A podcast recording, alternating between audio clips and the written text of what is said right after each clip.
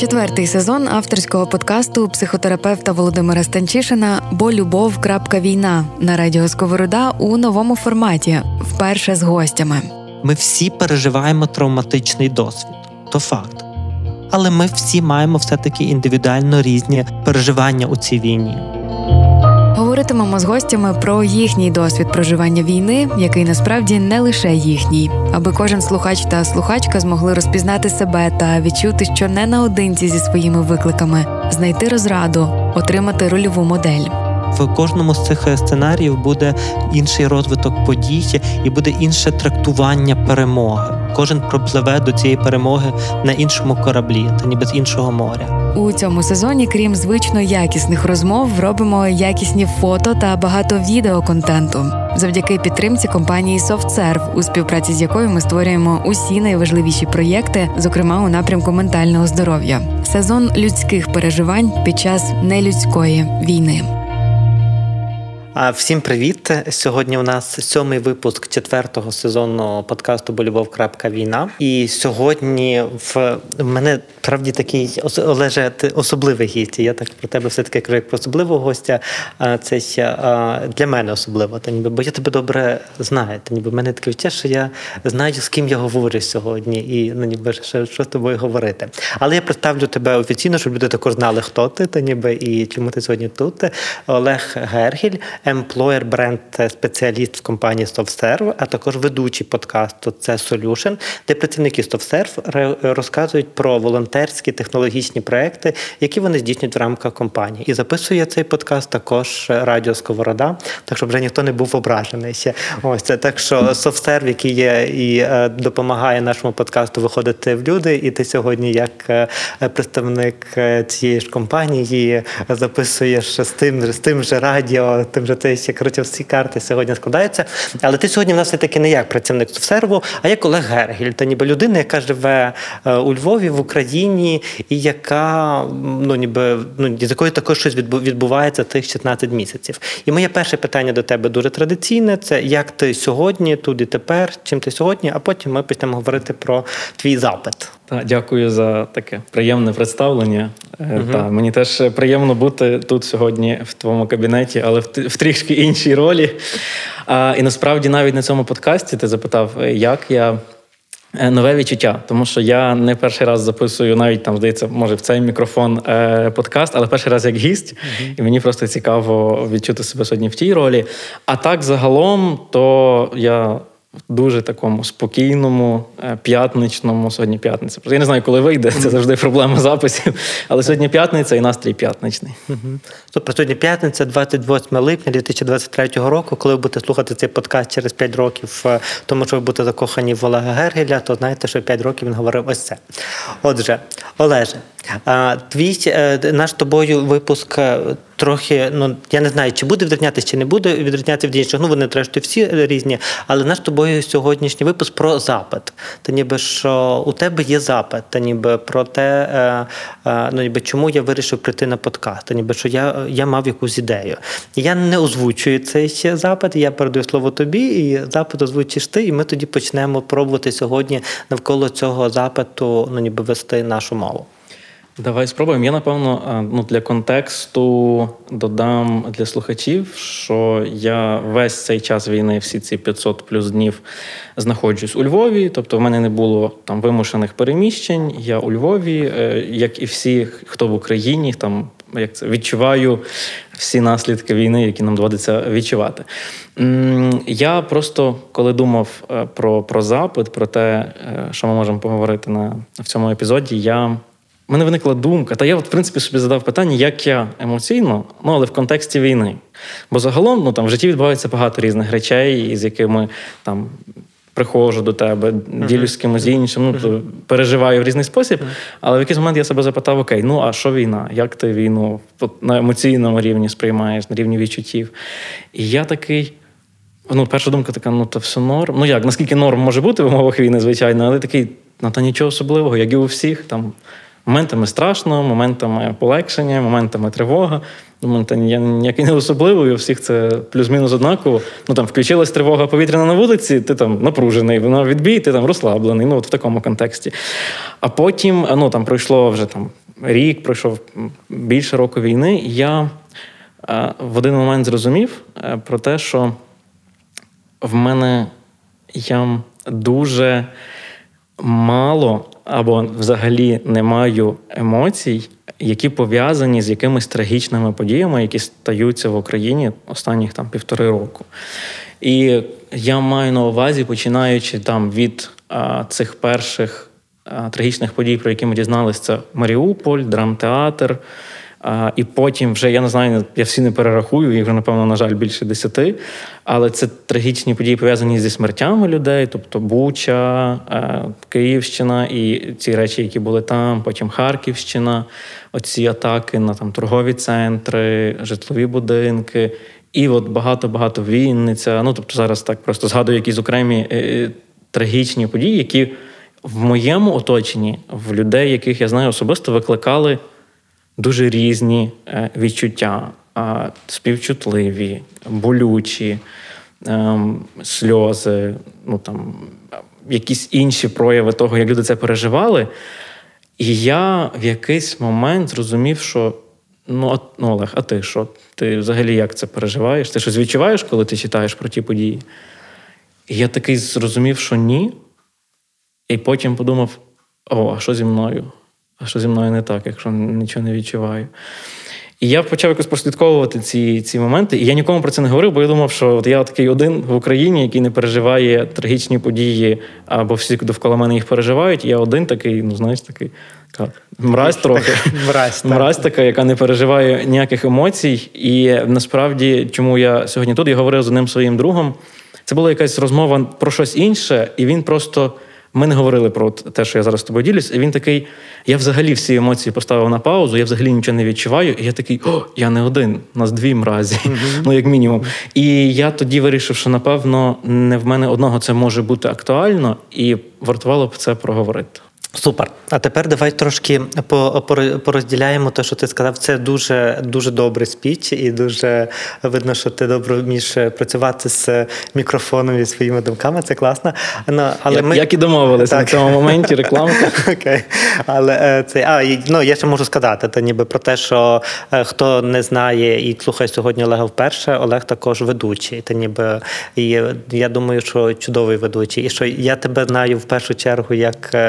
Е, ну, якщо зі всіх твоїх професій, то ніби то як ведучого, то ніби для мене ця роль твоя є провідною. Я знаю, що Олег, який бере в руки мікрофон, то ніби на своєму місці. Ти ж насправді ти знаєш мене ще з моєї освіти першої, яка взагалі не пов'язана з моїм теперішнім життям. Але так, це але це, але це, але це та роль, в якій я тебе знаю, так ну ніби ну в якій я тебе уявляю. Та ніби це добре. Але тепер вертаємося до того, про що ти кажеш. Бо дивись в нас є кілька моментів, які треба для себе з'ясувати.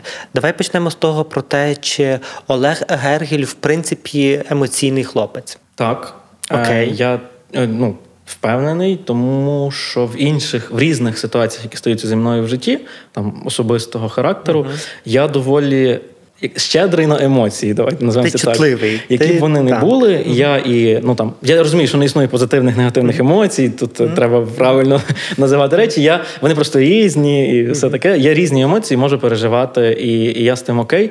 Я навіть тобі скажу більше. Я навіть емоції, які не стосуються мене безпосередньо, але когось теж можу переживати. Ну, ось в мене був якийсь недавно приклад, якийсь. Е, не дуже вічливий водій, щось дуже сигналив старшій жінці, яка проходила дорогу. А мені якось так стало прикро за неї. Ну просто на рівні. Я поїхав, бо це було якесь перехрестя, але якось так я ну. Подумав, що мені дуже шкода її, подумав, який цей водій, ну, там, некоректний okay. водій. Okay. Іншими словами, просто я про це подумав. Але ну, мені стало шкода цю жінку. Тобто в мене нема проблем з відчуванням емоцій. Добре, це дуже важливо, тому що наш перший пункт того, що ми знаємо про Олега, це те, що Олег відчуває емоції. Олег відчуває багато емоцій. Олег чутливий хлопець. Зеркальні нейрони, ці нейрони, які відповідають за емпатію, працюють в Олега дуже добре. І це перший важливий пункт. І в звичайних життєвих ситуаціях свого життя, ну ніби люди, які оточують Олега, і сам Олег можуть розказати про себе, що він чутливий. Е, друге, ти сказав про те, що ну насправді насправді під час цієї війни ти відчував емоції, коли ем, там повітряні тривоги на початку було страшно, коли е, ну, ніби було тривожно, було сумно, було по-різному, так само, як і у всіх, і в принципі, що я в цьому ну, не відрізняюся від інших людей. Тобто, це, ну я не знаю, другий пункт ми можемо сказати про тебе, що насправді е, не вся війна не викликає в тебе емоції. Тобто, що війна викликає в тебе емоції, вона викликає в тебе їх так само, як вона викликає в багатьох людей. Якщо ми говоримо ну, в твоєму уявленні про якусь середньостатистичне е, реагування на війну. Я думаю, що та, тому що я просто так зараз, поки ти говорив, згадував собі якісь uh-huh. різні історії. І, наприклад, ну, найяскравіші емоції, які пам'ятаються, це момент обстрілів, коли ти чуєш е, ну, там, в укритті, і, і я чую вибух там, чи в повітрі, чи на землі, бо, напевно, їх теж якось можна розрізняти, то є емоції. Ну, Тобто є е, там, страх, я навіть фізично там, адреналін починає серце швидше стукати. Є якісь такі речі, є моменти, які пов'язані ну там з позитивними емоціями, якщо їх так можна назвати, коли, наприклад, там в наших військових успіхи або в нас як в країні успіхи, це теж викликає е, умовно гарні емоції в мене. Е, тому так, тому якісь емоції проходять, от конкретно ці, що пов'язані з якимись такими трагічними подіями, жертвами то, людей. То буде то буде третій пункт. Okay. Ну, ніби я його виділяю окремо, бо я дуже хочу, щоб ми щоб потім, коли ми будемо з тобою розуміти, як функціонує психіка, щоб uh-huh. ми розуміли, та ніби що в нас є хлопець, який може бути дуже емоційним, дуже чутливим, та ніби який реагує на війну. Бо це про те, про тих 500 днів, які ти сьогодні згадуєш, це не просто 500 днів відсторонності від цій війні. Ти почав з того, ти сказав зразу слухачам про те, що я 500 днів у Львові, угу. та ніби я тут. Ну ніби що, і це означає, що я в контексті. Тобто я щось переживаю. Зараз ти кажеш, я радію успіхам ЗСУ і України на загал. Та ніби я хвилююся, коли цих ну ніби з тими успіхами щось трапляється. Та ніби я відчуваю, я я ну, долучений до війни. Війна не проходить крізь мене. Чи правильно я це розумію? Так, Чи так, так є? Цілком, тобто, цілком що правильно. війна навіть... є частиною мого життя. Точно. Ну я навіть собі згадую, е, якийсь 21-й рік у нас там були, ну в мене е, були переживання, коли була оця ядерна риторика в вересні. Всі дуже переживали, як воно обер... ну, як воно взагалі обернеться. І в мене тоді теж були переживання, тривога, там як буде, не буде, що варто готуватися, як як взагалі до того готуватися. У нас прецедентів там раптом один був в історії. І так, тому однозначно є різні переживаю емоції за за війну. Тому так, Окей. я погоджуюсь. Добре, я переживаю. І тепер третій пункт: це ніби що особливо складні емоції, та ніби пов'язані з трагічністю. Я не переживаю. І тут давай тобою подивимося, що означає для тебе я не переживаю.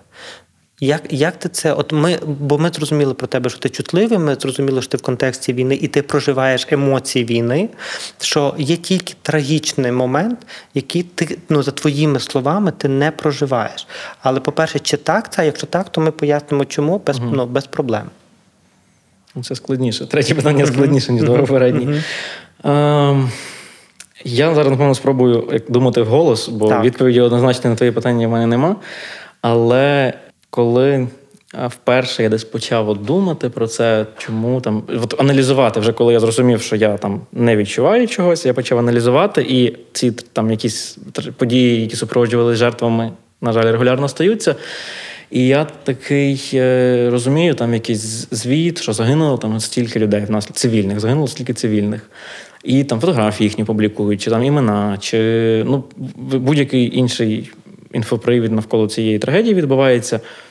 І я не те, щоб я такий вибираю, ой, не буду на це ніяк реагувати. Ой, ні, ні, не хочу це навіть дивитися. Ой, все, думки йдіть від мене геть. Ні, такого немає. Я просто. Ну, от мені це навіть зараз дивно озвучувати вголос на подкасті, але такий. Ну, п'ять цивільних загинуло. Окей, ну я рухаюсь далі, просто там якісь інші думки, справи. Тобто, навіть сам факт того, що смерті цивільних людей е, ну, внаслідок там російської агресії в мене не викликають сильних емоцій, мене дивує. Бо це ж не пересічна подія. І я от це мене і дивує, і там в якійсь мірі може навіть лякає, бо мені здається, що це Хоча я розумію, там поняття норми дуже відносне, але ну напевно якось потрібно реагувати на смерті людей. Що тоді ти починаєш думати про себе і відчувати про себе, коли ти усвідомлюєш, Е, що це про тебе? Я навіть не так про себе думаю в той момент. Ну, напевно, я там кілька хвилин тому жартував про цю холодну мразь. Е, ну, я утрирував, звісно. Але я ставлю собі питання: чому ти нічого не відчуваєш? І чи з тобою чи так має бути? Ну, чи, чи це є в межах норми нічого не відчувати, коли ти там читаєш чи бачиш якісь кадри з зруйнованих будівель людей, як- і читаєш про їх смерть? І я про себе думаю в той момент. Е, Ну просто там, от один з останніх таких яскравих прикладів, на якому я себе зловив, це коли в багатоповерхівку в Дніпрі влучила ракета, і тоді е, там дуже довго розбирали, і кількість жертв постійно збільшувалася. Це був великий такий медійний, велика медійна подія в, ну, в інфопросторі. І я розумію, що там були люди, їх дуже багато загинуло. І я розумію, що от в мене нема того переча, в мене нема комок в горлі, в мене нема якогось співпереживання. Я такий, чого нема? Що, що зі мною не так? Добре. Я думаю, що так би відповідь насправді, е, ну якби я можу, знаєш, е, ну мені вже хочеться тобі ну ніби все сказати про, про те, що і все нормалізувати, і бла бла бла. найкоротший випуск цього так, сезону. Так, так, сказати, запит закрито. Дякую, Дякую, що послухали 20 Але хвилин. так, але я хочу, е, я хочу все-таки тебе ще ну ніби поставити тобі кілька питань. Перше питання: як ти думаєш з твоєї, ну ніби якось з твого з твоєї точки зору про те, а що би мала відчувати ти, ти людина, яка бачить такі кадри? Mm. Як ти думаєш, що має відчувати людина, на яка бачить такі кадри? Як ти думаєш, чи є різниця між людьми в Україні? Ну, між українцями і е, не українцями, ну не росіянами, якісь там світовою спільнотою в реагуванні на те, що вони бачать на своїх екранах. І якщо є, то чому? І як ти бачиш, чи є різниця між людиною в березні 22-го року, яка живе в Україні, і в умовно сьогодні, в липні 23-го року, між тим, що вона бачить? І чи можеш ти, якщо між тими всіма речами є різниця, то чи можеш ти пояснити, е, в чому вона? А потім у мене буде ще друге питання також. Добре. Спробуємо на цій спочатку. Слухайте болюбов.війна на Spotify, SoundCloud, Megogo Audio, Google та Apple Podcasts.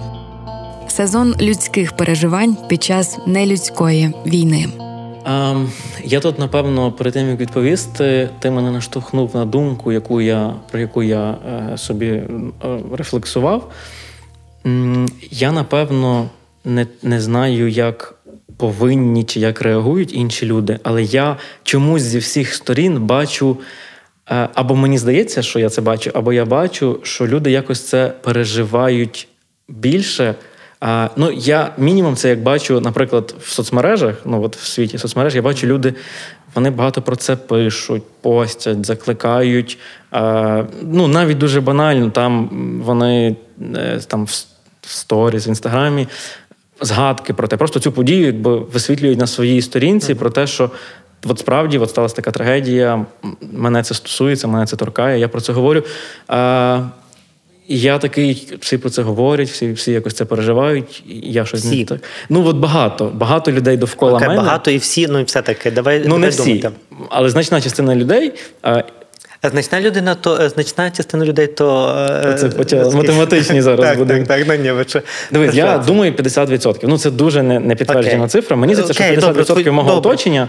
Воно, воно реагує постами, емоціями зовні, зовнішньо люди якось вираженими. переживають це більше, ніж я. Добре, 50%. Я думаю, так. Тобто не 100 і не 99. Не 100. Окей. Тобто вас вже мразі не, ти, не вас двоє, ти той Ну, чувак, а 50% українців або твого оточення це мразі, які нічого не відчувають. Просто тут ще ем, люди, які нехай умовних 50% мого оточення, які якось це переживають, вони говорять про те, що вони це переживають, показують, говорять, демонструють. так. Е, Люди, як я, які не мають е, емоцій або не переживають емоції, не говорять про те, що не переживають емоції, бо не прийнято говорити про те, що ти в тебе нуль реакції на смерть якоїсь кількості людей. Це ну ти не можеш. Е. Я би так то знову ж таки побавив тебе би цифрами, що в тебе нуль реакції. Бо коли ти кажеш нуль реакції, Ну, 10% ну окей, реакції. ну нуль реакції і 10% не од- також не одно і те Ну, саме. але це дуже таке все одно маленька цифра. Це так, але ну так би є реакція. 10% це є реакція, а 0% це немає реакції. І якщо ми дивимося з цієї позиції, є реакція чи немає реакції, то є реакція. Ну, є просто. Окей, не- але вона не такого масштабу. Окей, отже, навіть зараз ти продовжить подати це питання, але я тут підсумовую. По-перше, 50% за твоїми ж це не статистика ніякої цих просто по твоїх відчуттях. 50% людей реагують, 50% людей не реагують. Ти насправді реагуєш, просто реагуєш недостатньо сильно, але це не одне і те саме, що я не реагую зовсім. І третє, що люди, які не реагують, вочевидь не пишуть про це пости. І тому ну ніби їх важче назбирати, але умовно ти не один. Та ніби хто не реагує, і у вас більше, ніж двоє, ти і твій друг, з яким ти поділився. І тому ти прийшов знаєш, фактично на подкаст для того, щоб інші також почули, але які думають, що вони одні мразі, та ніби не одні. що ви не одні, 50% за твої, за твоїм підрахунком, так ніби мразі. Дуже цікавий світ, якому я живу. Може поводитися так само. Окей, але тепер далі тоді наступне запитання про те, що як ти думаєш, чи є різниця між українцем і умовним французом, умовним німцем чи ще якимось, і чи є різниця між е, українцем 21 е, е, березня 22 і липня 23? Як коротка відповідь на запитання так. Якщо Давай довгу відповідь, тому що- її, та е, я. Це знову ж таки суб'єктивне відчуття. Я думаю, європейці там чи захід, представники західного світу, які бачать Україну лише через призму новин або розповідей своїх знайомих з України, е, відчувають, переживають емоції, пов'язані з війною, в значно менших проявах, ніж це роблять українці, які тут в Україні. А, І якщо відповідати на питання про ну, українець зразка е, переживання українця березня 22-го року і липня 23-го року, знову ж таки суб'єктивно, а, мені здається, що ми, на жаль, адаптовуємося до оцих от новин. Тобто, наприклад, драмтеатр Маріуполь Буча, це там весна 22-го року. Е, ну, Тоді ще і Азовсталь, тобто багато подій, які були цими першими трагічними подіями. Навіть я суб'єктивно в своєму дуже низькому порозі е, переживань е, переживав тоді Більше, ніж 10. Е, можливо, навіть трохи більше, ніж 10. Скільки? 20. Окей. А зараз це, це, це не Ага. так. Окей, а я би е, я зараз вернуся ще до іноземців і до людей, ніби бецесія, але я все-таки ще би поставив, як ти думаєш, ще, е, люди, які пишуть пости. От якщо ми просто по, по твої, в твоїй фантазії також, от ти кажеш, в тебе 10-20%. Який відсоток має бути, щоб я написав пост? Ну, пост це там один з прикладів. Я бачив людей, ну, яких ніби- сльози на очах через Добре, те, що який, стається. добре, який відсоток пост, сльози, ну ніби Окей, чи- тобто наскільки люди мають переживати, ці емоції, щоб так, це якось щоб це- проявлялося так, так, і, так. е, від 70% і вище. Від 70. Тобто це дуже сильне пере... ну, тобто люди це приймаються тим сильно. Тобто, якщо я маю 50%, я не напишу пост, можеш і не написати, але можу і написати. але можеш написати. Окей. Ну, це тобто так. ми починаємо від 50, а не від 70. Ми в математику пішли. Окей, я просто скорочу відстань між тобою 20% від тими, хто починає писати е, ти пости, до 50%. Що, Окей, можливо, але я справді відчуваю відстань великою, тому я і назвав ти, ти, 70. ти маєш, ну ніби так. Але якщо ти зараз ти думаєш, чи ти підозрюєш, що людина з 50% переживання, то ніби може також писати пости. Вона може, просто людина, яка переживається на 70-80%, вона там 100% напише. Ну, суб'єктивно, як я думаю. Не Людина- 100% напише Не 100%. також. е, А, людина, яка. Боже, ми так заплутаємося з процентами зараз. людина, яка.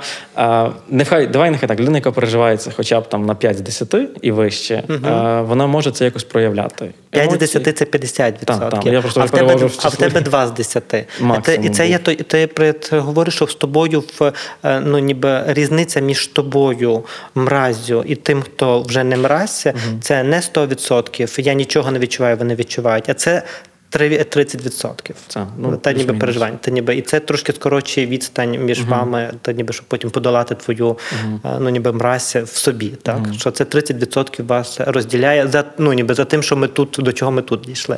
Окей. Знаєш, просто ми так часто слово мразь вживаємо, що це напевно буде назвою цього епізоду. Ах ти мразь. Клікбейтна назва така буде. Ну, але окей, думаю, що Може, стане клікабельним.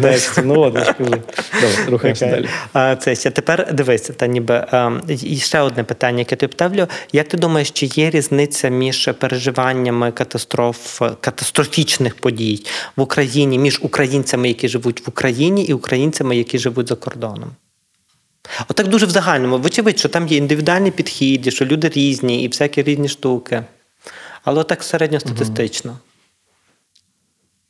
Я думаю, зараз треба секундочку Окей, собі взяти окей. паузу. Я Думаю, що різниця невелика.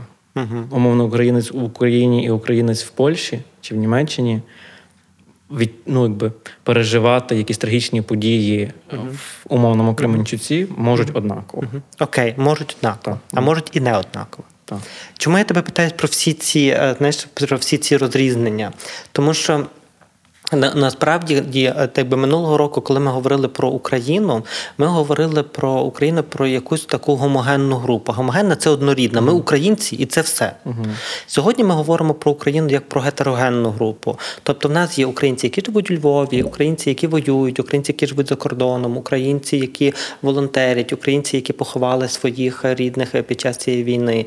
І це е, вони мають різні емоції і різні переживання. Плюс ми говоримо про те, що світ є неоднорідним, тому що е, москаль, українець і європейці, напевно, будуть по-різному переживати удар в Кременчуку. Плюс є якісь індивідуальні відмінності. І всі ці різні штуки треба врахувати для того, щоб зрозуміти Олега Гергеля.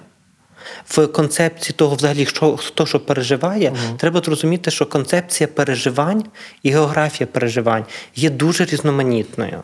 І тому говорити про мразь Олега Гергеля, ну ніби на цій карті, це дуже суб'єктивне відчуття, тому що ну ніби є, є дуже широка географія всього того, що ми можемо переживати, бо концепції дуже різні. Наприклад, е, які з моїх клієнтів, е, яких я запитаю ці самі питання, вони скажуть трошки інші відповіді ніж ти. Вони скажуть, наприклад, про те, що іноземці будуть більш яскраво переживати події в Україні, тому що для них це дикість, в якій вони не живуть. Умовно, якщо е, ну, якщо пам'ятаємо всі 11 вересня. 2001 року, так, ну ніби Бецесія, то пам'ятаємо, то ніби справді дві будівлі великі. Та ніби і про це співчуття до цього було у всьому у всьому світі. Тому що люди не звикли жити у цьому. Люди не звикли до цього. А бачиш, коли- навіть на цьому прикладі, Овоч, на цьому прикладі, я думаю, я тоді просто маленький був, я не згадаю себе, але я думаю, що тогочасні дорослі українці все одно по-іншому переживали, ніж тогочасні е, американці, бо це їхні співгромадяни Але постраждали. це була перша, та ніби це була це була перша і єдиний теракт. Тому по-різному ми співпереживали. Але коли таких терактів в Україні стається кожен день, бо в нас кожен день гинуть люди. Та ніби то люди, які читаються за кордону, ну, ну ніби що, вочевидь, що всі звикають, але, але коли ти живеш, ну це також гіпотеза. Ні твоя гіпотеза не є правильною, ні моя. Це просто різні гіпотези, які можуть пояснювати наші переживання по-різному. І я про мені сьогодні йдеться не про те, щоб пояснити, чому хто що переживає, а про те, що ми можемо по-різному переживати ці самі події в залежності від дуже багатьох контекстів. І умовно, та ніби якщо я сьогодні це відбувається, я я чую сирени кожен день. е, е, е, Небезпека загрожує мені там кожен день. У мене є інші виклики пов'язані з війною. Це мобілізація, це смерть моїх рідних, це волонтерство, це повітряні тривоги, це падіння економіки, це неможливість запланувати завтрашній день. Тобто, це ж ми ж переживаємо не тільки катастрофу у Дніпрі, про яку ти згадав. Ми проживаємо паралельно ще дуже багато катастроф, до яких ми дуже звиклі. І на фоні цих катастроф, катастрофа в Дніпрі, вона, вона катастрофа все рівно, вона вибивається з цього. Але мій поріг чутливості він набагато вищий, ніж умовно для людини, яка про всі ці інші проблеми не думає. І вона бачить тільки катастрофу у Дніпрі. Угу. І тоді, умовно, американець може більш емоційно, більш яскраво, більш коротко, можливо, та ніби би, би, би переживати це, бо для нього це катастрофа, яка сталася у світі. Наш поріг змінився. А наш поріг чутливості, і ми стали ну ніби м- менш чутливими. Умовно, це також може бути погляд, чому можемо по-різному це переживати. Умовно, наші е, е, ще е, українці, які живуть за кордоном, та ніби вони ну ніби вони весь час дивляться на всю Україну. Коли починається тривога, не починається тривога в Україні.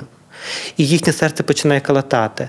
А коли ми тут, ну ти згадував нашу повітряну тривогу буквально недавно. У нас є буквально додатки, буквально до того, вже коли по якій вулиці буде летіти та ракета. Ну я звісно е, перебільшую, але, але ніби це. І ми, типу, ага, типу, міг злетів. Типу, Ну, вообще, так. типу, хто реагує на те, що злетів міг? Я, це, шановні слухачі, та ніби хто з вас реагує на те, що злетів міг, це ну ніби це цілком нормально реагувати йти в укриття. Це не про знецінення того е, повітряної тривоги. Але статистично, ну ніби умовно в нашій інформаційній бульбашці, та ніби більшість людей. Навіть же є цей, цей жарт в магазинах, що е, якщо зліт, ну, там, ми. Типи закривання магазинів. Та? Якщо злітає міг, то там не закриваємо, а якщо серйозно якась е, е, кількість ракет злетить, то ми закриваємо магазин. Ну, умовно. Тому це, це про адаптацію Це, суспільства. так, ну ніби і, і тоді, і а люди, які живуть за кордоном, то ніби вони, е, ну ніби коли вони, вони не можуть ну ніби цього перевірити, не вла не, не мають власного досвіду війни, то для них кожного разу це типу твою мать, типу, що відбувається. І тому вони можуть переживати про це яскравіше. Тому хто правий з цих всіх людей, невідомо. Хоча те, що про що ти кажеш, та ніби що з другого боку, якщо це стається одна катастрофа, знову ж таки ці вежі вежі в Нью-Йорку, то вочевидь люди, які в Нью-Йорку, які це бачать, вони мають травматичний досвід. Але тоді знову ми говоримо про українців, люди, які сьогодні в Дніпрі.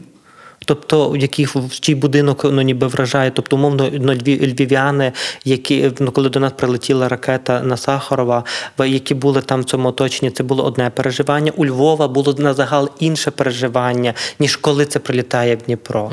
Це, це не про те, що ми кращі чи гірші, а про те, що це безпосередньо стосується зараз моєї загрози чи не стосується. І це кожного разу будуть дуже різні переживання. І тому, так би перше, до чого я би тебе хотів ввести, це я тебе хочу ввести в парадигму, де якщо ти хочеш розказати, хто мразь. Угу. То ти ну, попадеш у прірву, тому що факторів, які можуть на це впливати, є значно більше, ніж ти можеш е, осмислювати в кожен конкретний момент часу. І якщо ти почнеш осмислювати, чому це відбувається в конкретний момент часу, то ти ну, поламаєшся просто. І тому ми виходимо з загальної парадигми, та ніби що під час війни немає правильної реакції. Хто буде судити про те, де ти був, як ти був, в якому стані ти був, скільки тебе було ресурсу і чому ти, ти реагував? Скільки перед тим ти реагував на інші речі, наскільки сильно ти хвилювався сьогодні про ну, якісь е, інші речі пов'язані з війною, про те, наскільки війна в принципі вплинула на тебе. І вочевидь, що е, травматичний досвід, е, бо травматичний досвід це коли в твій будинок попадає, так ніби не в Дніпрі. Та ніби Дніпро це про колективну травму. У мій будинок це про посттравматичну травму, ну, про мою особисту травму, яка може перерости в ПТСР.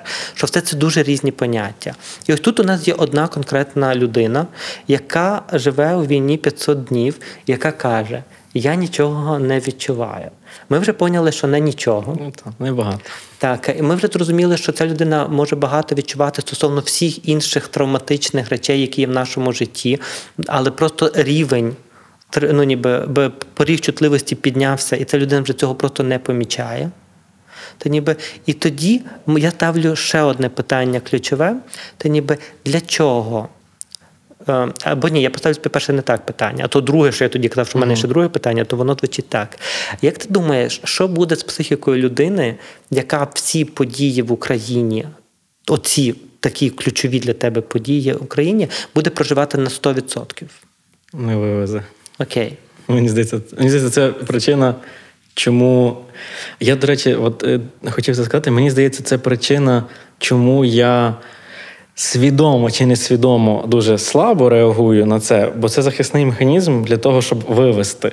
Тому що є ризик не вивести, якщо реагувати дуже яск... дуже багато та, на, на, на, на трагічні події. І я собі навіть якусь таку в голові метафору уявив.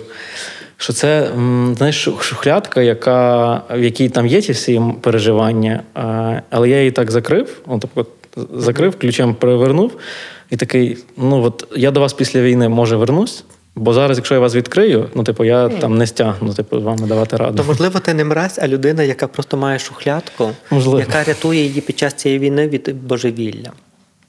Можливо. І це дуже важливо. І тоді, знаєш, тобі ще до цього додам, тому що справді я дуже багато, ну ніби ну точно. Знаєш, коли ми говоримо, ну бо це про замороження емоцій. Це ніби і до чого ми з тобою виходимо? Ми виходимо з тобою того, що ти маєш не нуль. Але насправді ніхто і не має 100, ок- окрім тих, хто переживає безпосередньо, але це інший тип переживання. Ну ніби, бо це безпосередня загроза в цей момент, це просто інша тема. Якби ракета потрапляла в твій дім, ну ніби ти би мав е, Так, інші це. Тобто ми про цих людей не говоримо. Ми говоримо про умовно людей, які е, у Львові переживають, е, ну ніби це які, якимось чином переживають те, що відбувається в, в Дніпрі. То ми говоримо про те, що якщо ми маємо 100%, то ми маємо більшу, що можливо потенційно можливість мати емоційні зриви, депресії, тривожні стани, тому що психіці приходиться переживати дуже складні, ну ніби дуже складні об'єми інформації, а вона і так їх переживає кожного дня. І так ну ніби це і так відбувається кожного дня. Тому психіка для того, щоб захистити себе, вона знижує оцю, цей рівень 100 до певного відсотка. Угу. Ось. І це перше, що треба знати. В тебе вона знижує умовно до 20. Друге, та ніби ми реагуємо публічно на якісь речі. Чи це не тільки від того, наскільки ми сильно переживаємо, а й на те, наскільки ми сильно маємо потребу е, демонструвати свої почуття. Бо умовно я можу переживати ці почуття на 60%.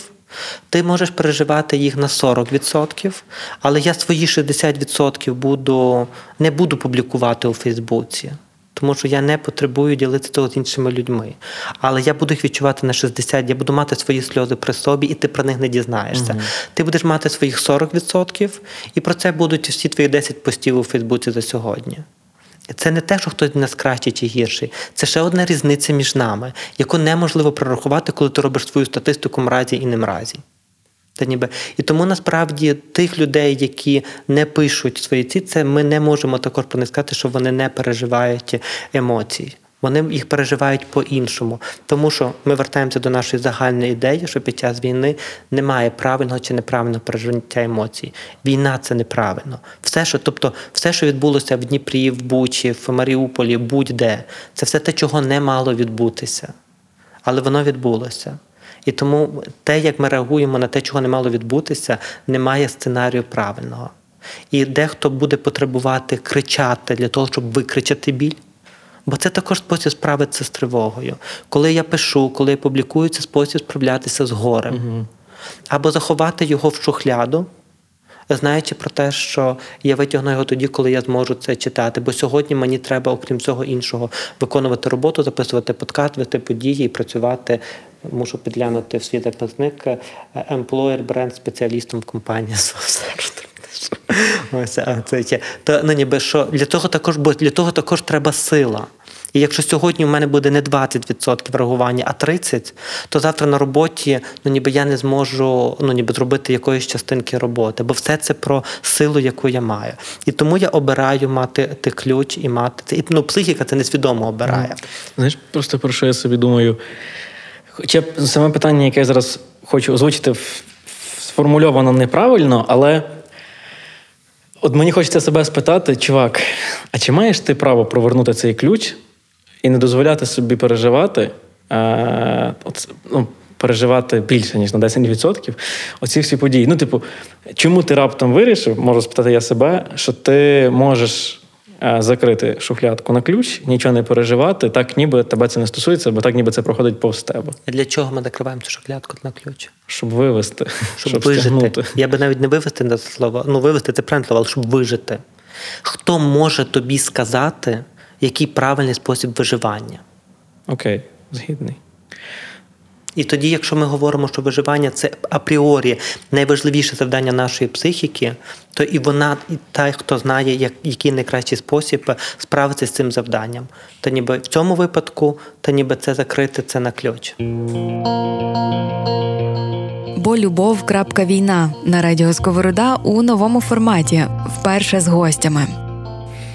Бачиш, є ще така цікава штука. Я от все-таки мушу її з тобою проговорити, Давай. щоб було відчуття, що ми все проговорили що стосується цієї теми.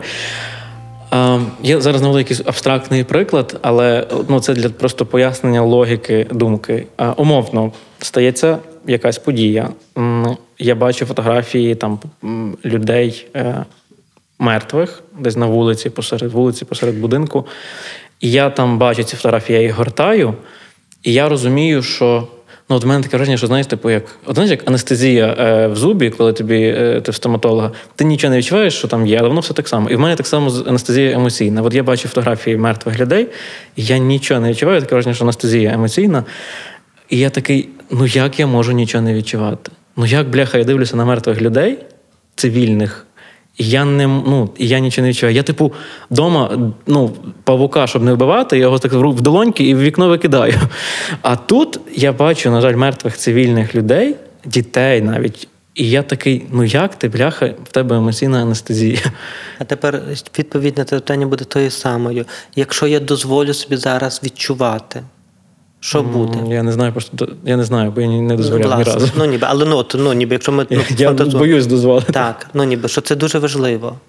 Та ніби це є. І тоді, так би я ввожу ще одне поняття, та ніби яке може нам пояснити цю тему, це е, поняття про вікно толерантності. Ну, ніби що е, коли, е, коли ми живемо у світі, де є багато відчуття безпеки, де не літають ракети, е, де літають літаки, зрештою, в небі, знаєш, типу таке дивне. Типу, так, але так, так буває.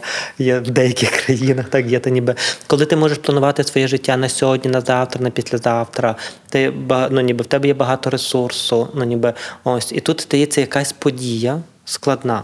І в тебе є велике вікно толерантності, Угу. і ти і вона входить в цю, і ти можеш плакати, сумувати. Навколо тебе є люди, ви разом сідаєте, ви починаєте обертати одне одного, є цілі ритуали, ну ніби в яких в яких ви, ви все це переживаєте. Угу. І твого ресурсу вистачає для того, щоб проживати. Це нелегко. Проживати будь-яку е, травматичну подію не є легко. І тоді, коли ми бачимо, що десь відбувається, це дуже цікаво, це не моя ідея, але це дуже, дуже цікава ідея про західний світ як такий, а, про те, що західний світ, який є в принципі ситий вже давно. То ніби він не, не мусить виживати. Мгм.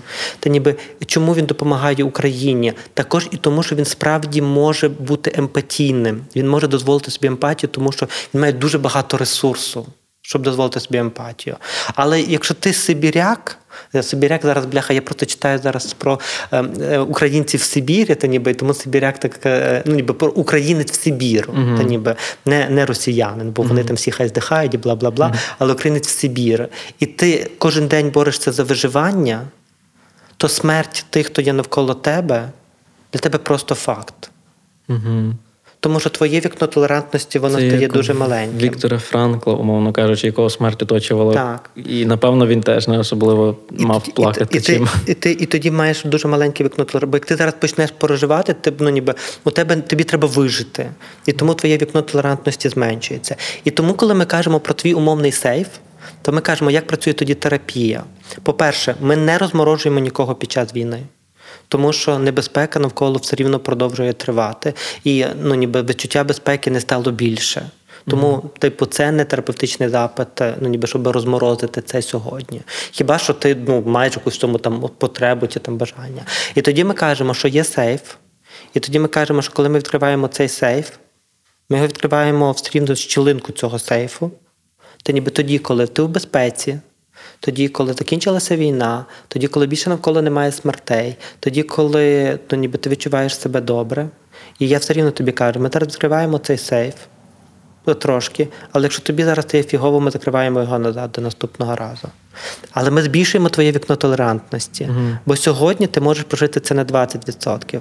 Але якщо дати тобі інші, бо ти чутливий хлопець, ти е, цього о, о, Павучка. павучка виносиш на вулицю, ну ніби би це ще. То ясне діло, що твоя психіка, ну ніби яка не може зіжмнути руку з павуком в руці, ну ніби не може уявити собі, якщо не прийдеться, бо війна, ми не знаємо. Нам всім може прийтися одного разу переживати це як травматичний досвід. Тобто безпосередній.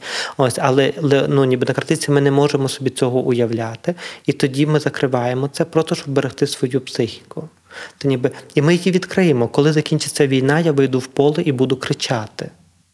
Та ніби коли я виїжджаю за кордон, я також не був за кордоном, як і ти, але мої клієнтки, ну ніби вони виїжджали за кордон під час е, війни, і ті, які були тут, і коли виїжджали під час війни, то вони також говорять про те, що коли ну ніби що о, коли вони виїжджали, то в них е, особливо минулого року, бо зараз напруга в принципі по Україні стала. Ми стали більш товстошкірими. Mm. Минулого року, коли ми були тонкошкіріші, то коли виїжджали, то ну буквально можна було хворіти за кордоном, дозволити собі захворіти через ту всю втому і перенапругу. І це нас також може чекати вже після війни. І тоді аж ми почнемо відкривати ці сейфики. А хтось буде ці відкривати сейфики через 10 років, а хтось не буде ніколи. І мені подобається один е, військовий, та ніби це я можу про це говорити, бо е, він ні не мій клієнт, ні взагалі не клієнт, він військовий психолог зі Сполучених Штатів. І він е, розказує про те, що е, він колись, е, ну ніби він був на війні, він воював, а потім все життя працював психологом. Зараз йому там багато років, за 70. І він каже, що по цей час є досвід, про який не знає ні моя дружина, ні мої діти, ніхто крім мене. Це при тому, що він працює психологом. Ну, доп він, ну, тобто він топ світу, та ніби у світі. Та. І ну, ніби що є скриньки, які можливо не будуть відкриватися ну, ніби ніколи. Але нам про них інколи достатньо буде просто знати. Є скриньки, які треба буде відкривати, тому що вони будуть товктися всередині. Побачимо. Але мати скриньки нормально в травматичних умовах, в травматичному світі, де є багато травми, мати скриньки, щоб не збожеволіти, є абсолютною нормою. І більше того, дуже часто потребою. І всі, хто пишуть пости, вони мають свої скриньки, uh тому що ніхто з них насправді на 100% не переживає цього. Бо якщо пережити всі ці події справді на 100%, насправді чекає ну, божевілля. Ми не можемо пережити цього всього на 100%. Тому багато чого ми просто витісняємо і не думаємо про цього, щоб завтра прожити новий день. Тим паче він має і так надто багато напруги. Знаєш, про що я собі подумав? Про те, чого, напевно, я собі це питання ставив, або, або чого це мене так всередині а, зачіпало, зачіпає. Бо от в мене, напевно, десь була ідея, що знаєш, от я серед, я українець серед українців, а є українці, які переживають а, трагічні події війни.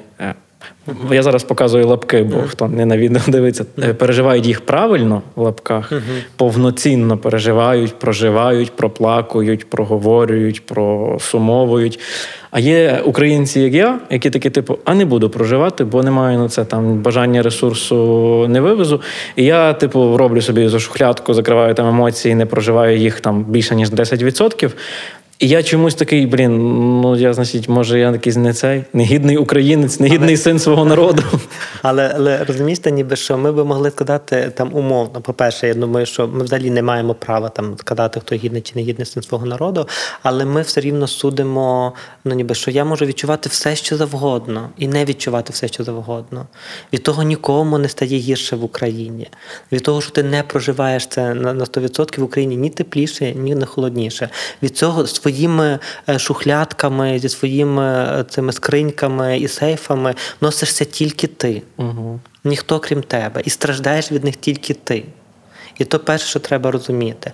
Ми можемо говорити про тебе як про сина українського народу чи не сина українського народу, до через те, що коли якби ти казав про те, що а я тішуся, що ти українців мочить. Тоді би ми, знаєш, я думаю, тут би був інший формат, і інші люди би сиділи.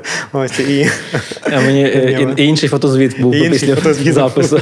Ні, я собі подумав, як плавно ми в цьому подкасті від е, мразі до сина українського народу переходимо. І мені це подобається. Ну, ніби тому ну ніби переживай собі те, що ти переживаєш. es Ну, ніби відчуваєш, що ти відчуваєш. Ти не стаєш від того ні більше, ні менше сином українського народу. Ти ти син українського народу по визначенню, ти uh-huh. ніби ну ніби по, по цьому. А переживаєш ти це ну, ніби тому, що твоя психіка вибирає такий спосіб справлятися з тим, чого не мало з тобою бути, бо не мало бути ну, ніби ні з ким. Ну, У мене також немає насправді. Ну, у мене є багато постів про війну, ти ніби які там свої там я я пишу, але я не поширив жодного посту ні про жодну екологічну катастрофу. І хоча би тому, та ніби що психогігієна говорить про те, що не поширюйте е, пости про е, з мертвими тілами, з мертвими цими. Тому що кожного разу, коли ви бачите одну і ту саму подію, ви бачите картинку мертвого тіла раз за разом, ваша травма збільшується. Достатньо побачити один раз на якихось офіційних ресурсах. Тобі не треба це потім побачити ще в Артема, в е, ну ніби в Віктора. Мені не треба бачити в кожного ще раз те саме мертве тіло, бо це буде кожного разу мені ну ніби би нагадувати про цю смерті. І тому насправді побажання, яке психологи мали минулого року, не перепощуйте це в себе в сторісах і в себе в цьому. Достатньо цього побачити умовно та ну на офіційному ресурсі радіо Сковороди. Там навіть у вас е, але, але це не треба потім постати всім. Бо, бо це ж ну кожного разу травматизує. Вчора ти бачив, та ніби вчора, е, ну бо це дуже дуже показує, як, як це все працює. Вчора наша українка, шпагістка Ольга е, зробила просто прекрасний жест шпагою в сторону Росії. І коли ти відкриваєш е, цей, ти кожен другий пост про в найрізноманітніших Точно. ракурсах. Але такі пости, вони тобі знаєш, додають. е, Вона зробила один вчинок, але ти побачив його 50 разів, відкривши Фейсбук. І ти прям такий, знаєш, типу, майже Україна перемогла вже у війні. Але коли ти бачиш гідна донька українського народу. Так. Але коли ти бачиш е, ну, ніби мертве, ну, ніби мертве тіло 50 разів, Угу.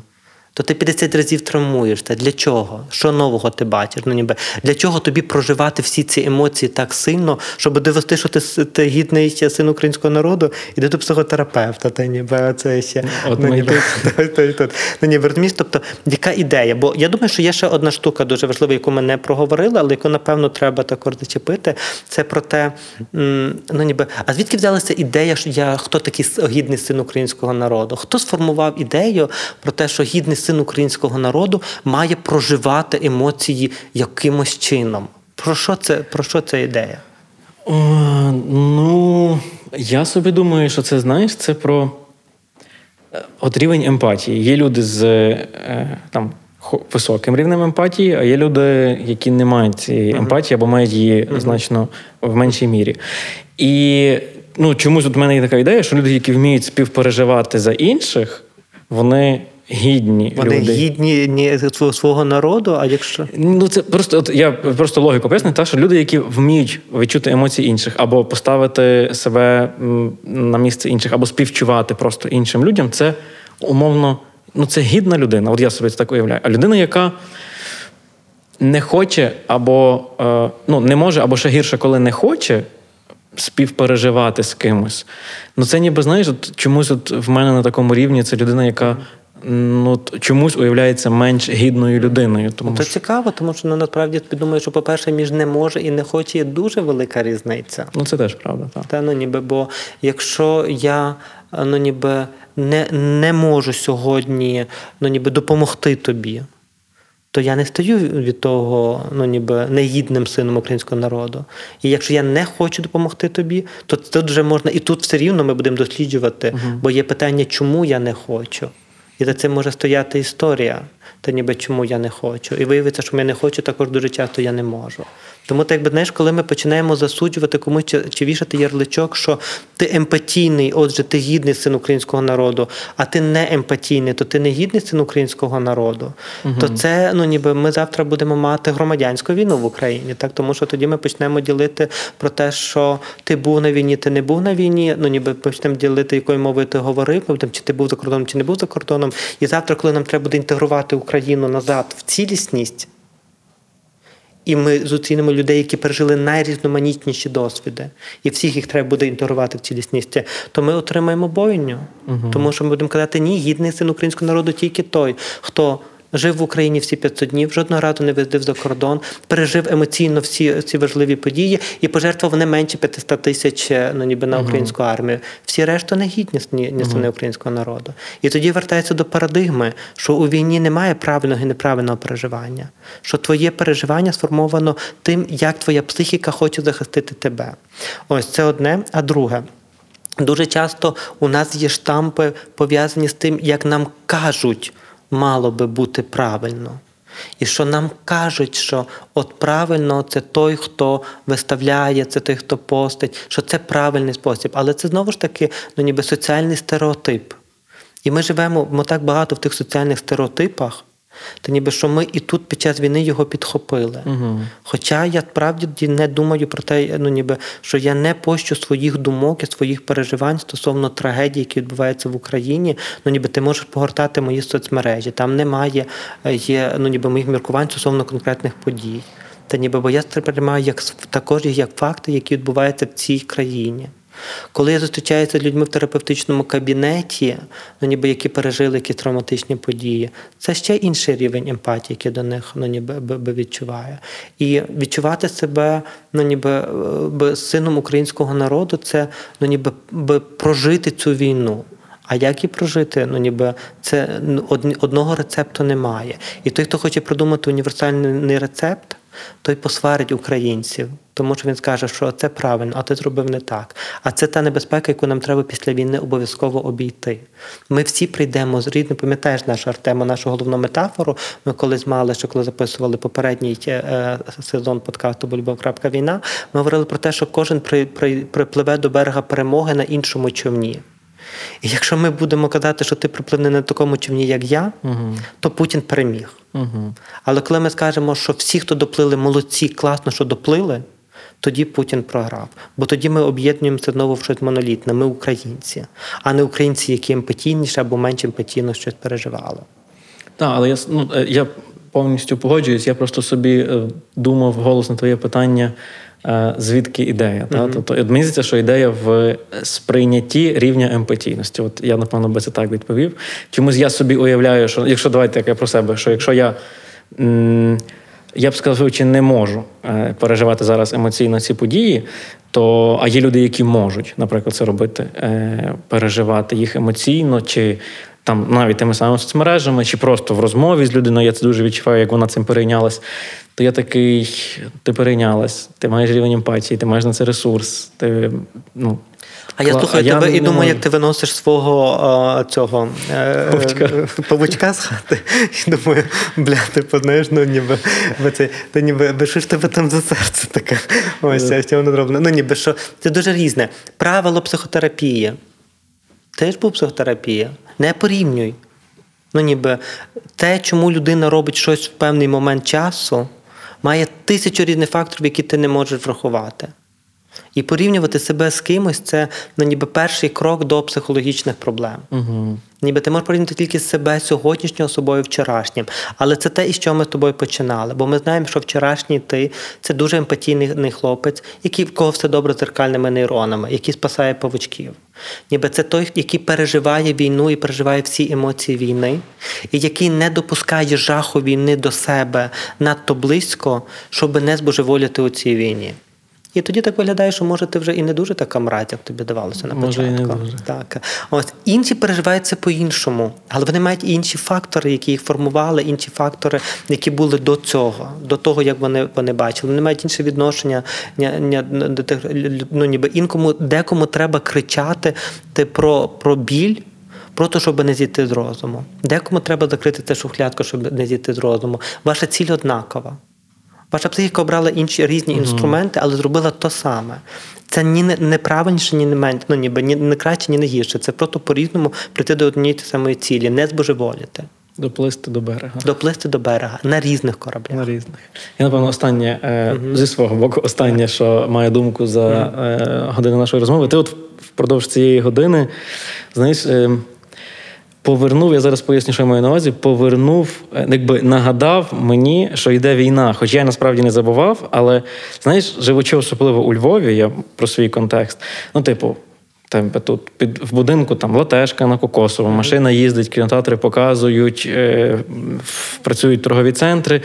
Тобто йде війна, але йде життя. І ти от впродовж цієї години нагадав, що але все-таки йде війна. Ну тобто, якби тому це твій спосіб переживати війну, виживати, я навіть використовував слово виживати у війні. А я вже десь, напевно, знаєш, ну не в прямому значенні слова забув, що йде війна, але на рівні от, е, прийняття емоцій всіх, ну така.